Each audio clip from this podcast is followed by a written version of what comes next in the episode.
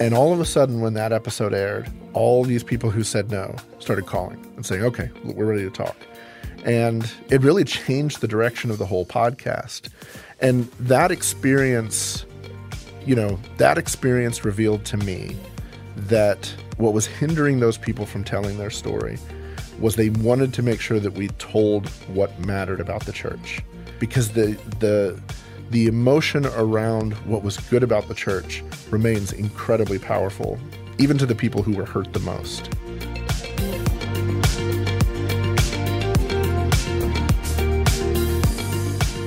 Welcome to the Acton Line podcast, a product of the Acton Institute for the Study of Religion and Liberty.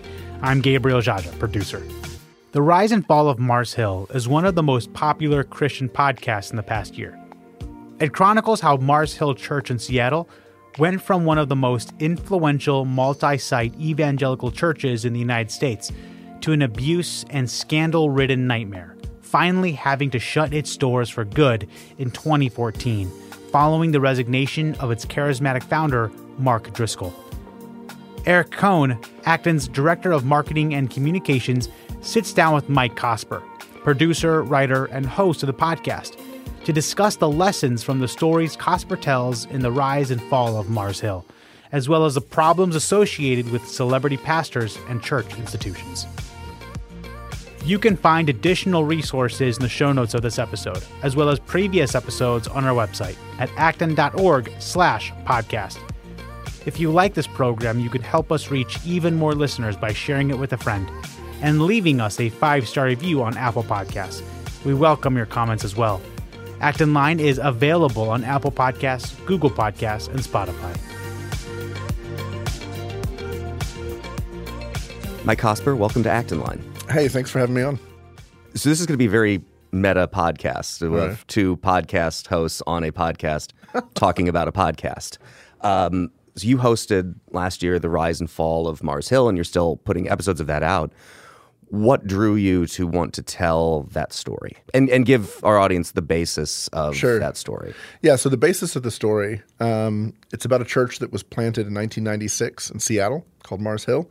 Um, planted by a guy named Mark Driscoll, 26 year old, very talented preacher, communicator.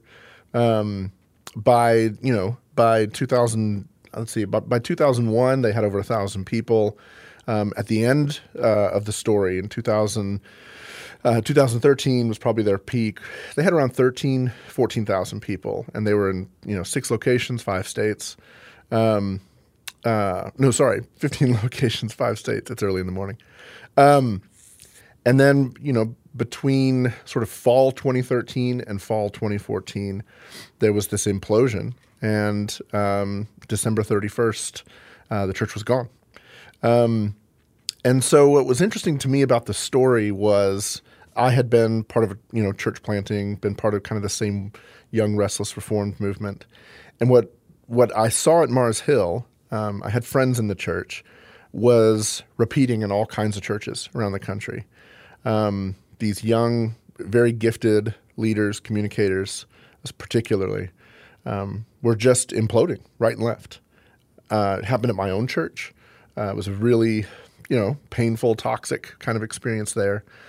So my thought was, let's try to understand why this phenomenon's happening. Let's tell this story in a way that's intimate, and then can helpfully, um, you know, can hopefully shed some light on the broader phenomenon.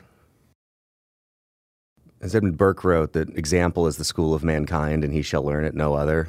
and yet, you know, as I think about that in numerous examples, it doesn't seem that we learn at them. Um, you see that pattern, as you said, of these things happening over and over again. I'd been in Chicago prior to moving to Grand Rapids, and you saw it at Harvest Bible Chapel. You saw it at Willow Creek. You saw it, you know, again, numerous places that you've referenced around the country. Um, and the pattern, like you said, seems to be similar. Why, why does the exact same thing seem to be playing out in a, you know, if history doesn't repeat itself, it seems to keep rhyming way? Right.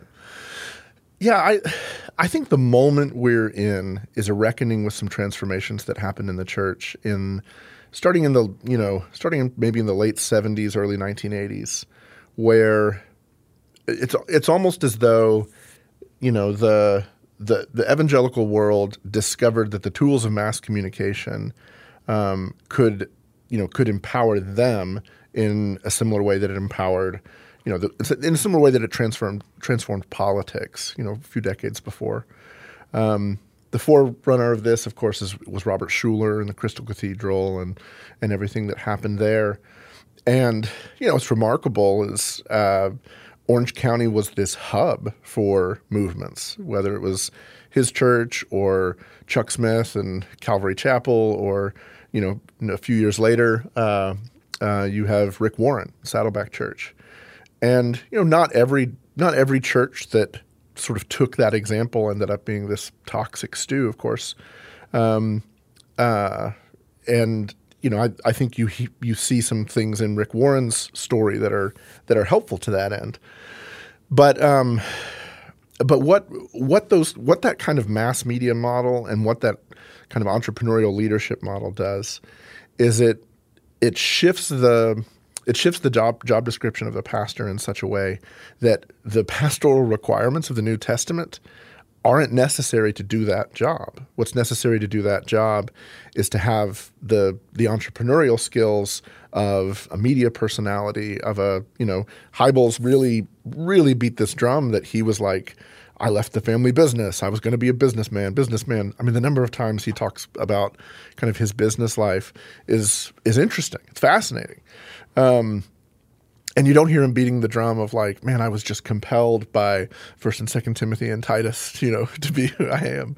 Um, and so anyway, so I, it's almost as though we have fetishized a certain kind of leadership that is, uh, that is a necessary part of culture, but needs to be accountable in an entirely different way than the work of a pastor and the work of a church fetishize a type of leadership. I think also, as and here's the first time I imagine we'll invoke Yuval Levin, uh, is performance as well, right? right. It, it is treating it as, and you know, there's uh, there is an element of performance in all preaching, right? right. You know, it, there is an element of the ability to get up there and deliver a sermon, to deliver a homily in a way that is interesting and compelling. As, as a Catholic, I've been to a lot of different parishes, and I've heard priests who are very good at doing that, and I've heard ones that are not good at all in doing that. And yes, you'd prefer to listen to the ones who are very good at doing it.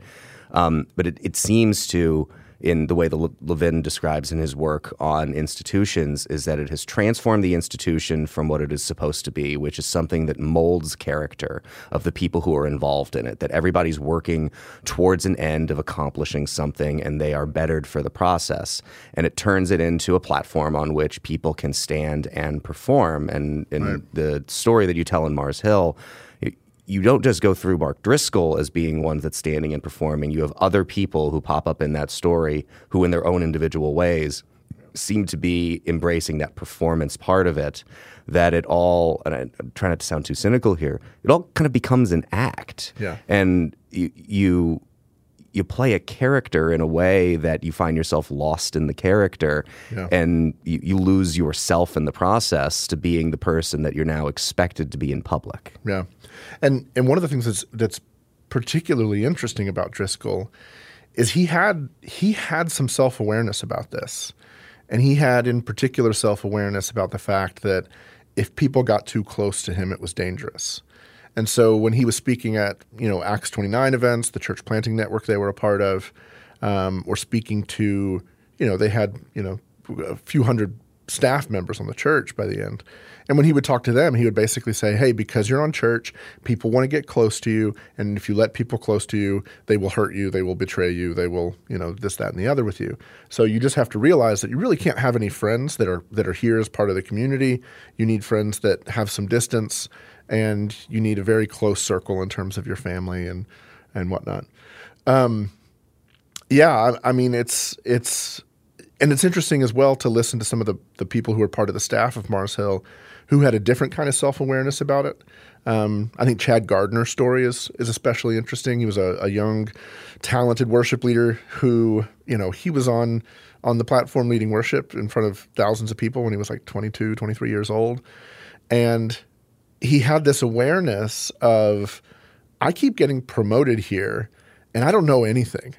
you know, he he tells this great story on on an episode where we interviewed him. He says he says, you know, I, I we did this. Um, we did this Good Friday service, and you know, I wanted to just, you know, Good Friday was like a big deal in Mars Hill because it was this very dark, weighty service that they would do.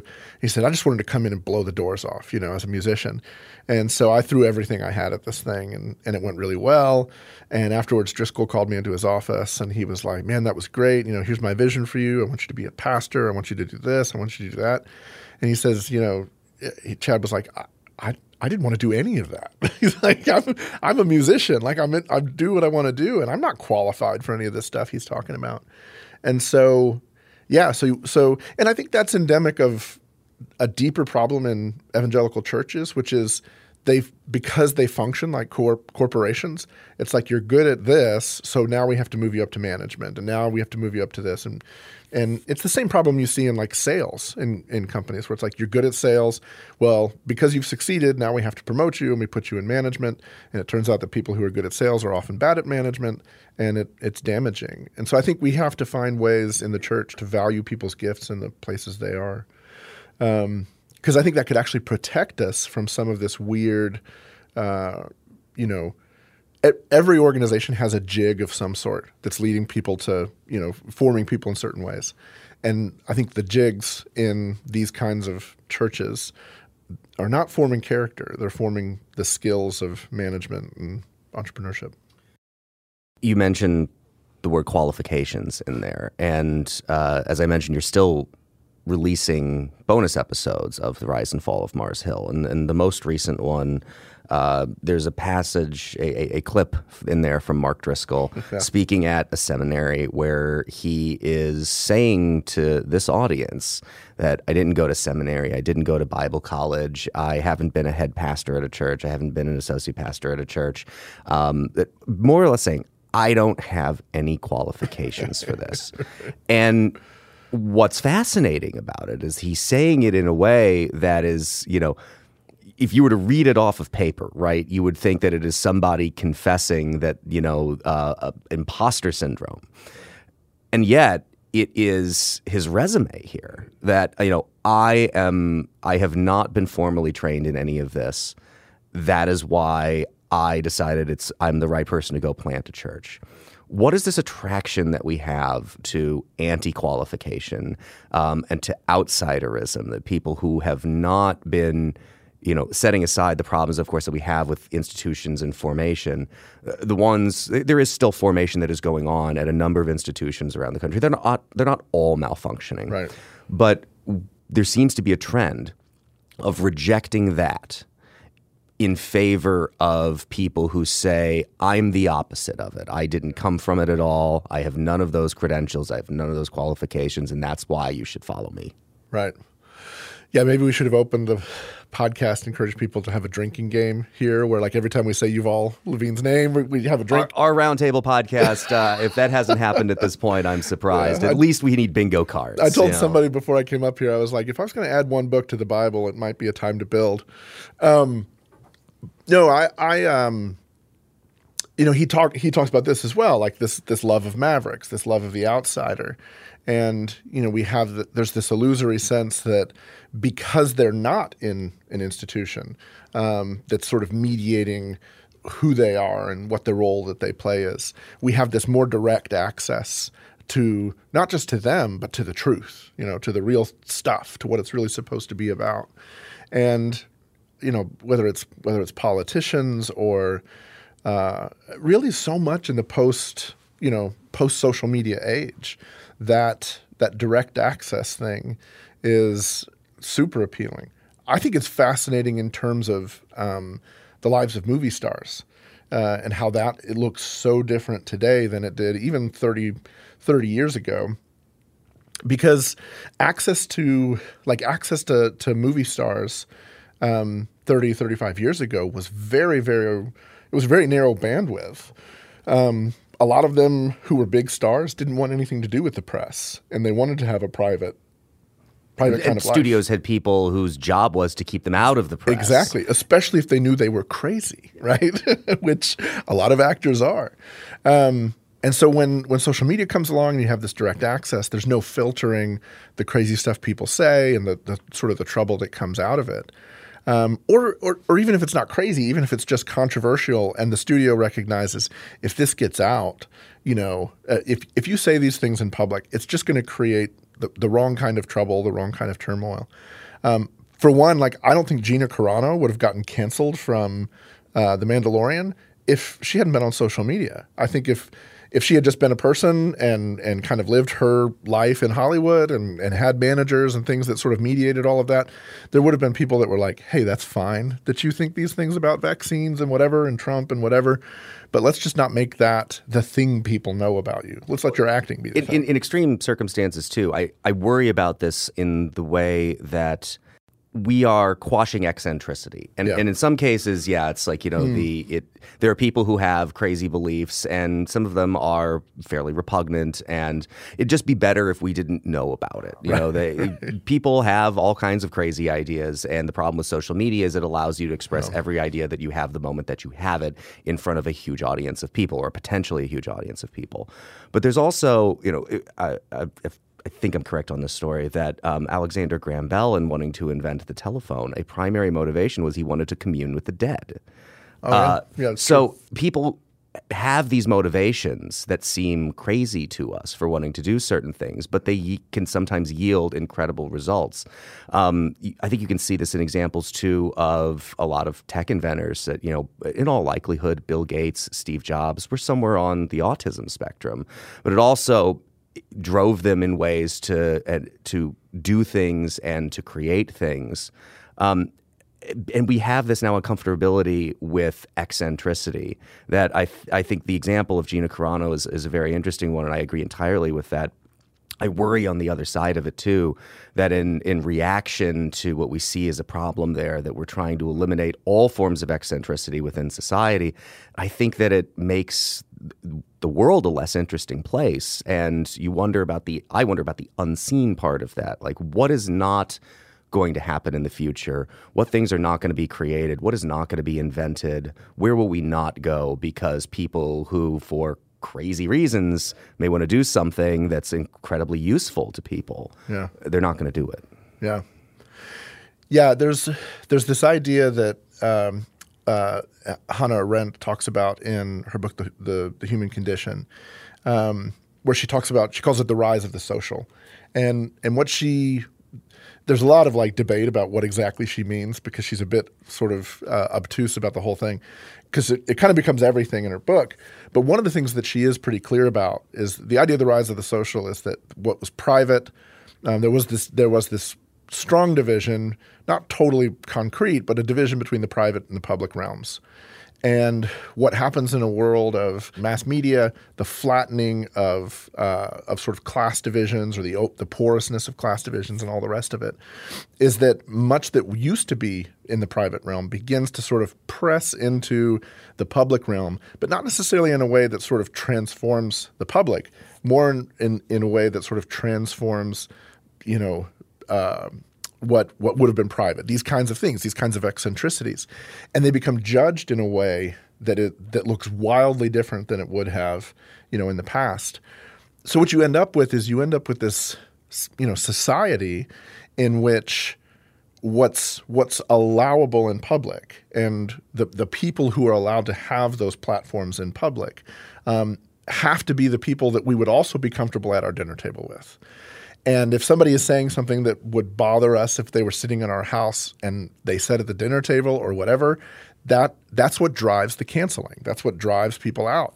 Is because we're not comfortable with the idea that we share uh, a culture and we share a community, we share a country with people who don't think exactly the way we do, and that becomes this. co- So there's this competition for for that society place, that social that social space, um, and it comes from the right and the left. I mean, the, the right has their way of sort of canceling or you know boycotting or whatever.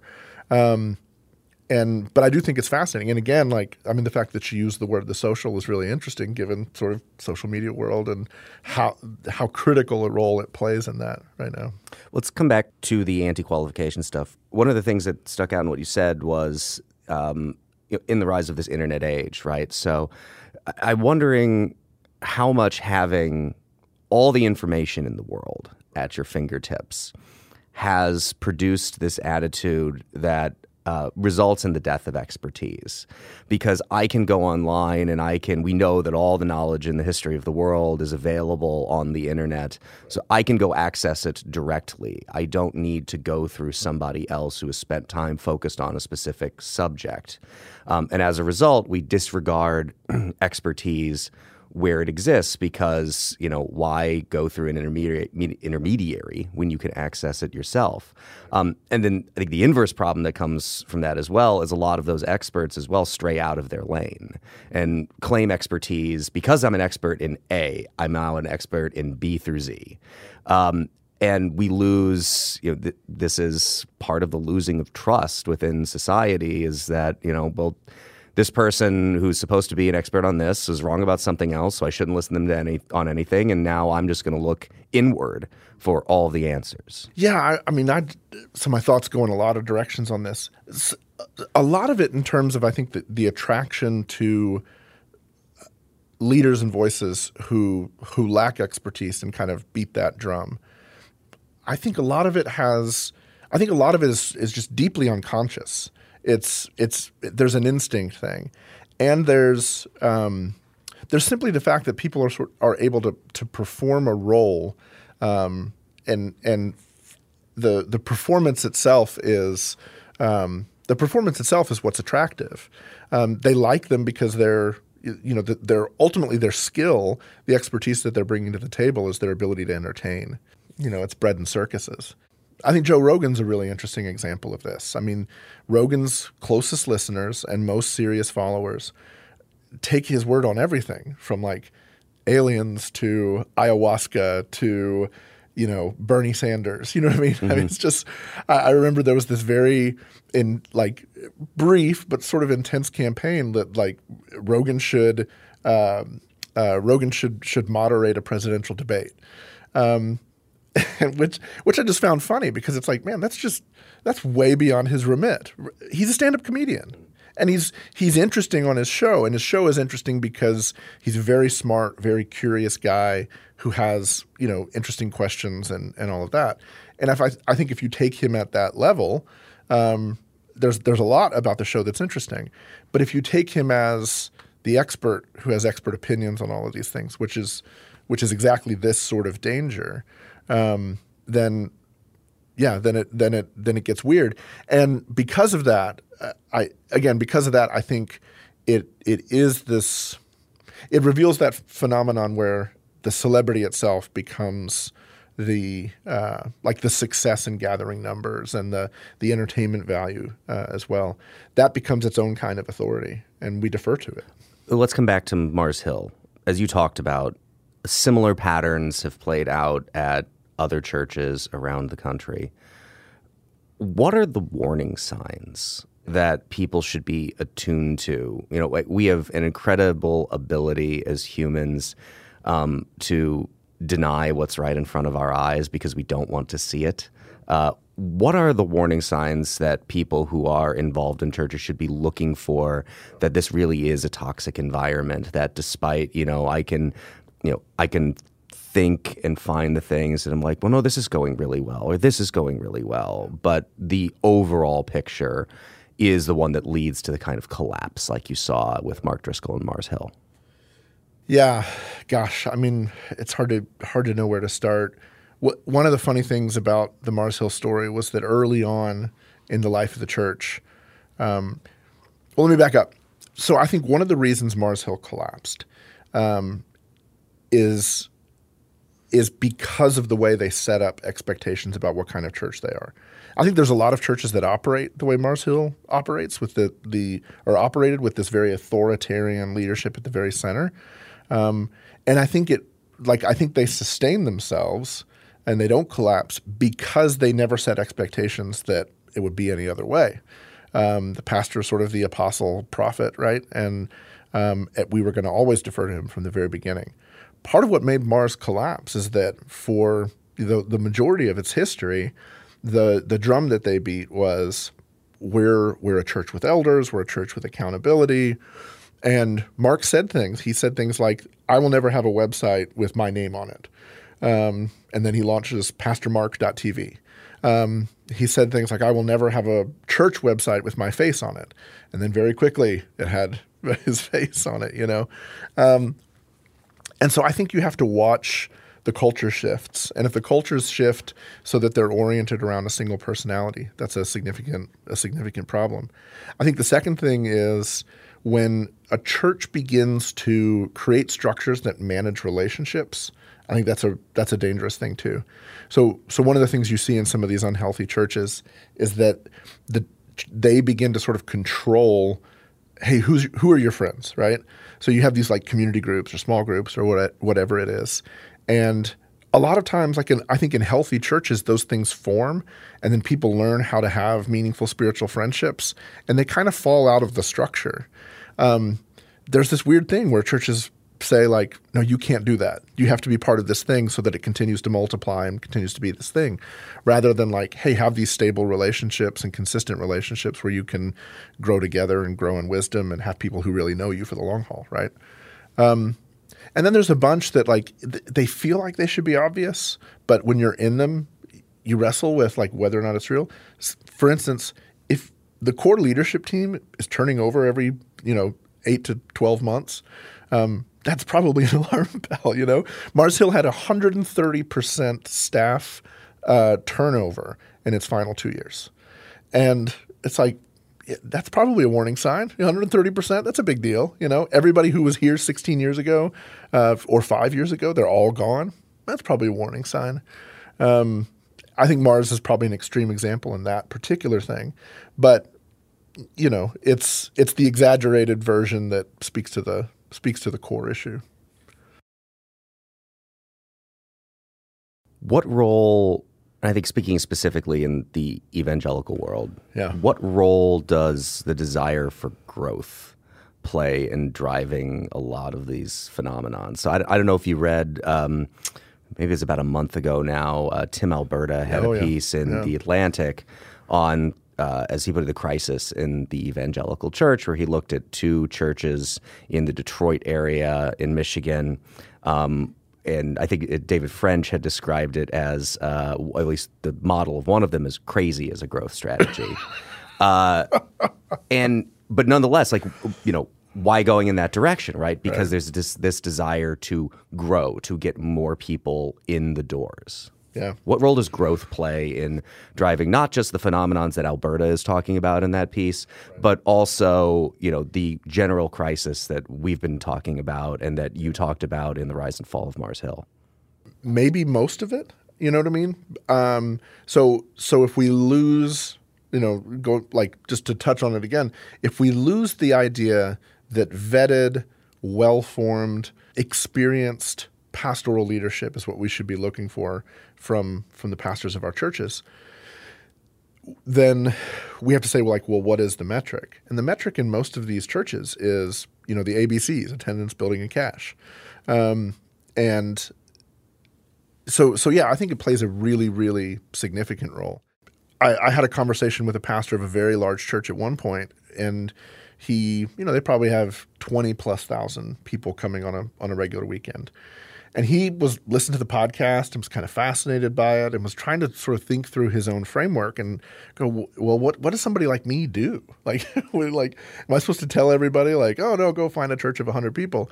Um, and and I said, no, I, I don't think that's necessarily the thing, but I think you do have to examine like what do we ultimately value, and do the people in these congregations are they able to find real meaningful community somewhere in here?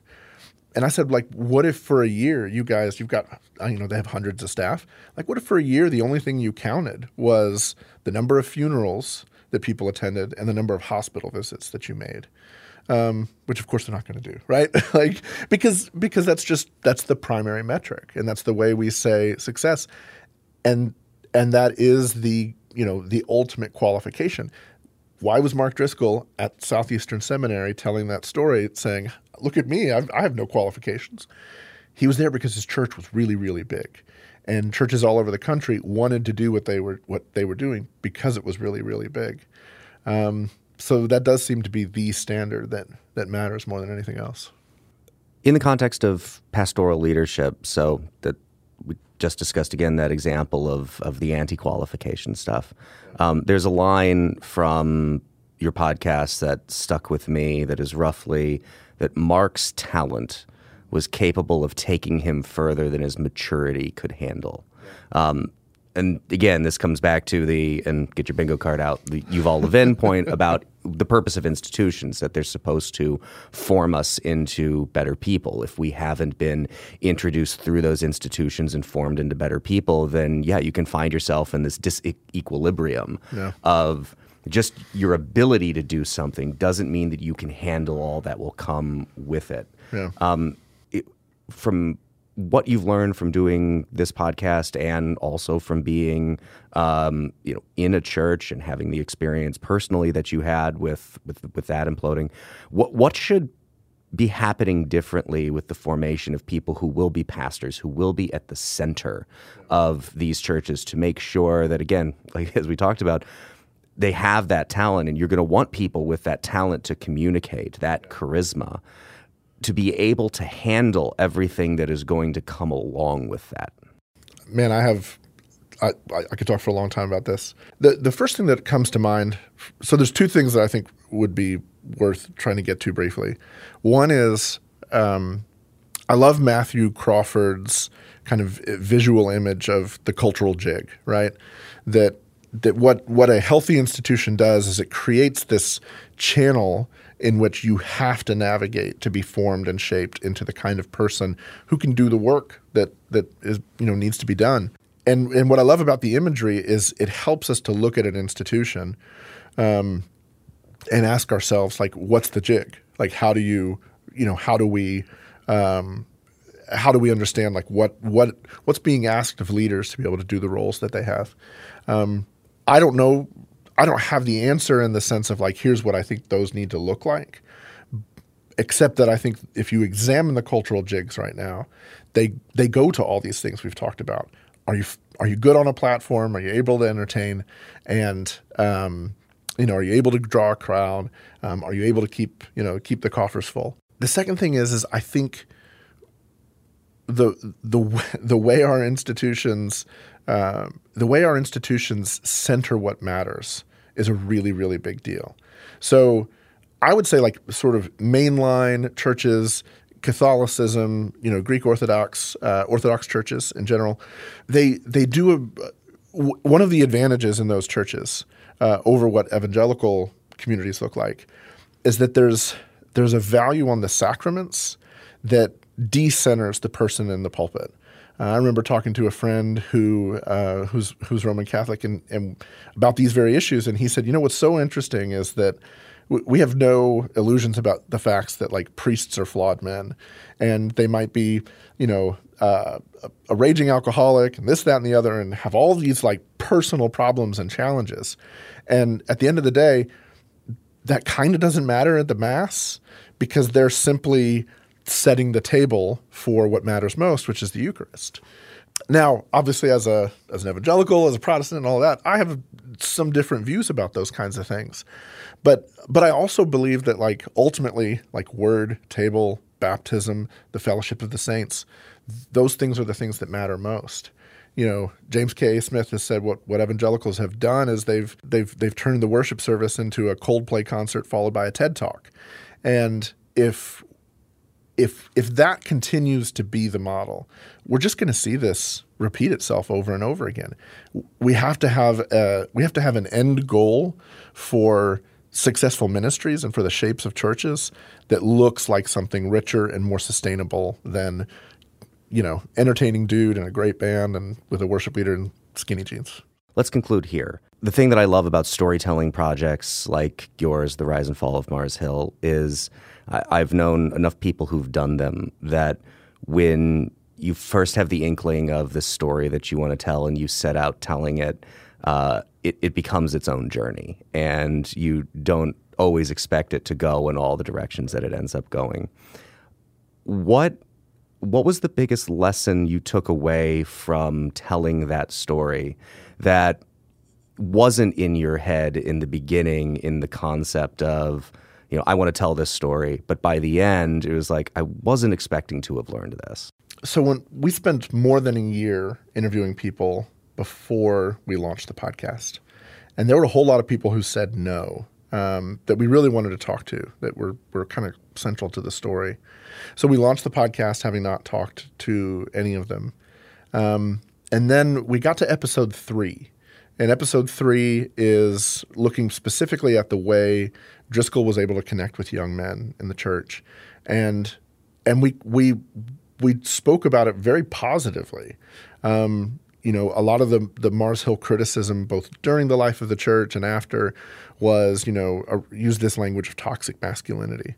Um, because Driscoll, I mean, very clearly did did said some dumb things, and their approach to understanding like the role of women and uh, the way marriage is supposed to work, very problematic. But nonetheless, young men came to these churches and they had a vision like your life has a purpose, you're called to great things, you're capable of doing them, be be bold, be brave, go out. So they were inspired and they and they did these things. They got you know they worked hard, they they got married, they had kids, um, and they found a ton of meaning in that. And so we told the story that way in in that episode.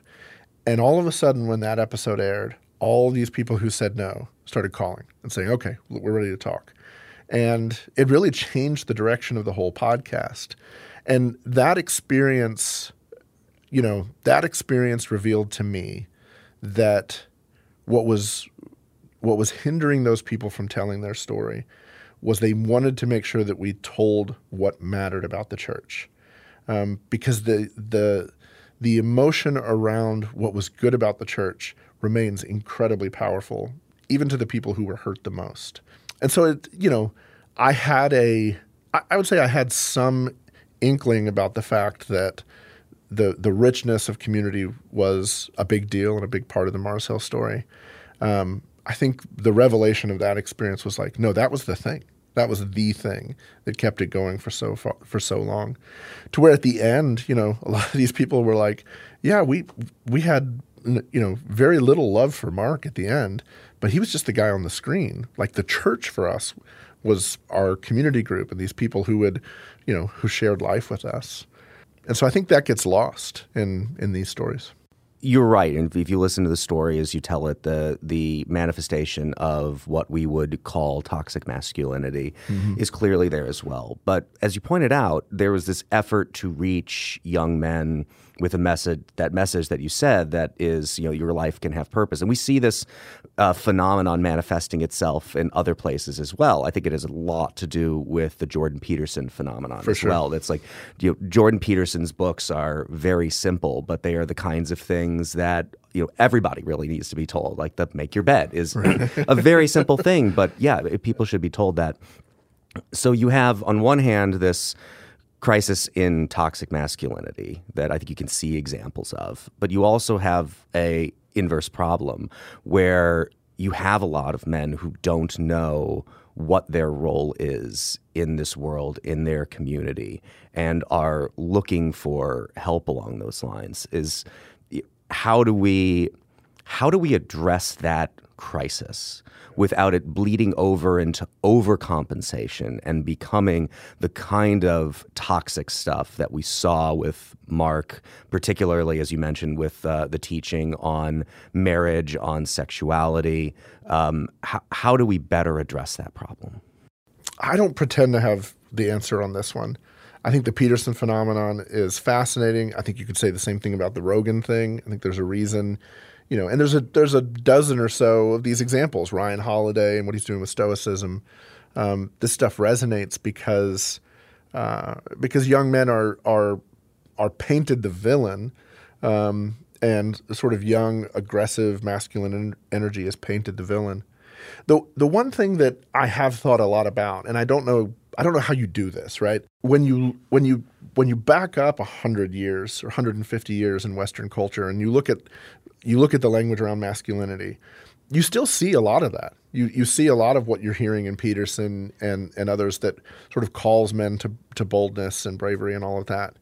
What you also see there that you that I don't think you see right now is this balancing factor that understands that there comes a point in life, like a pivot point, where you turn from that that young, uh, you know, plow the ground, you know, you know, go out in the woods and kill a bear and take a wife and start a family. You, there's a pivot point that turns from that into a culture of wisdom, where you're somebody who's got your scars, you've got your gray hair, you've seen some things, and you're able to be a source of wisdom and stability. You're the kind of person that an institution can trust to put in charge, because you've lost some of your grandiosity from some of the some of the failures and some of the wounds. Um, I think similarly, like in the you know in the stories of these or in the uh, in the message of a lot of these these people who are resonating with young men, you know, one of the challenges for them is one of the challenges for the church. I don't know that they deal with the tragic aspects of life particularly well. I, one guy who I think does, who utterly fascinates me, is Jocko Willink, former Navy SEAL who's done all this interesting leadership development stuff and has an extremely successful podcast and platform. I mean, this guy fought in the Battle of Ramadi, like led the Battle of Ramadi with SEAL Team uh, Three, and you know has a very clear sense that life is hard and tragic and and and difficult. So I think if if there was a way to bring out that understanding of like the meaning of suffering, the goodness of suffering, and the the humility and and and the sort of the tenderness and wisdom that should come on the other side of that stuff. It could be a real it could be a real gift to our culture. Mike Cosper, thanks so much for joining us today on Acton Line. Thanks so much for having me. As always, thank you for listening. Our team loves putting this podcast together for you. It's encouraging to hear from our listeners. Feedback is incredibly important to us because it lets us know what you'd like to hear more of, including the kinds of topics you're interested in most.